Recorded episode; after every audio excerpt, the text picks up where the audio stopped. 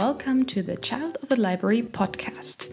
Thanks so much for tuning in, even though you might be asking yourself, Mareike, you just uploaded last week. What is happening? I thought you only make episodes every other week. And yes, you are totally correct with that. But it might happen that every now and then I have a topic that I want to talk about as soon as possible, and it might not fit in with the theme for the next episode. So I'm trying this out this week, but the podcast will definitely be a shorter version than usual.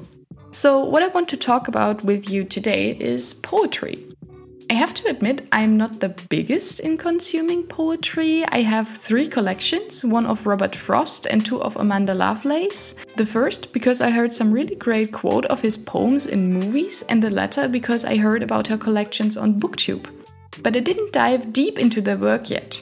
For some reason, poetry, and especially modern poetry, hasn't found its way into my life on a larger scale.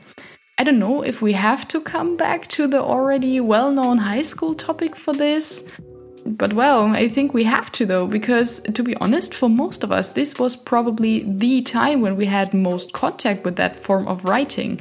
And yes, I think we should address this because we spent such a long time in school. For most of us, 12 to 13 years, and that makes. oh god. I just realized that I cannot say, for me, this means the half of my lifetime anymore because I'm officially over that border. Oh, this is hilarious. Okay, minor life crisis happening here. Let's move on. So, in school, here in Germany, at least for me, you do not get to dive into modern poetry. You only learn the classics and you even have to learn them by heart. This can be kind of nice, for example, when you've got some grandparents that you want to impress upon the next Sunday dinner when reciting all verses of Herr von Ribbeck of Ribbeck im Havelland. Not gonna lie, I'm not as prepared for this spontaneous episode as I usually am, uh, but I shortly before recording this looked up how this poem is called in English. It is Squire von Ribbeck at Ribbeck in Havelland, just uh, throwing some random information out there. Anyways, so these poems are not reflective of what the youth grows up with. So automatically you associate poems to not be relevant for you. And while I totally get that these old poems are a piece of intellectual wealth here in Germany, I think that modern poems should definitely be on the agenda for classes as well. So you might be wondering why am I suddenly reminiscing about this topic?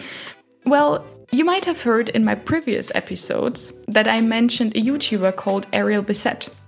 I have known her for many years, but I just started to watch her videos this year, and I stumbled upon a documentary that she produced as part of her master's graduation.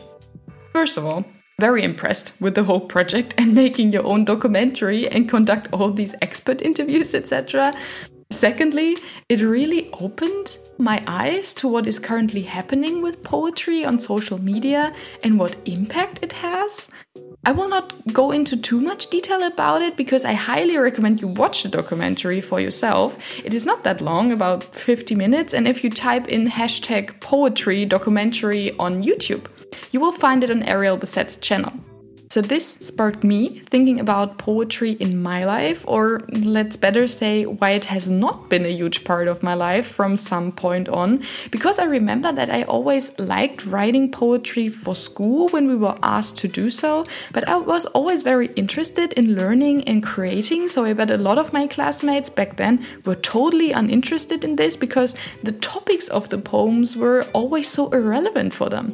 I have heard recently that one of my favorite music bands has been a lot into poetry when they grew up, which totally explains why their songs always sound so lyrical and work so much with like metaphors and create pictures in your head.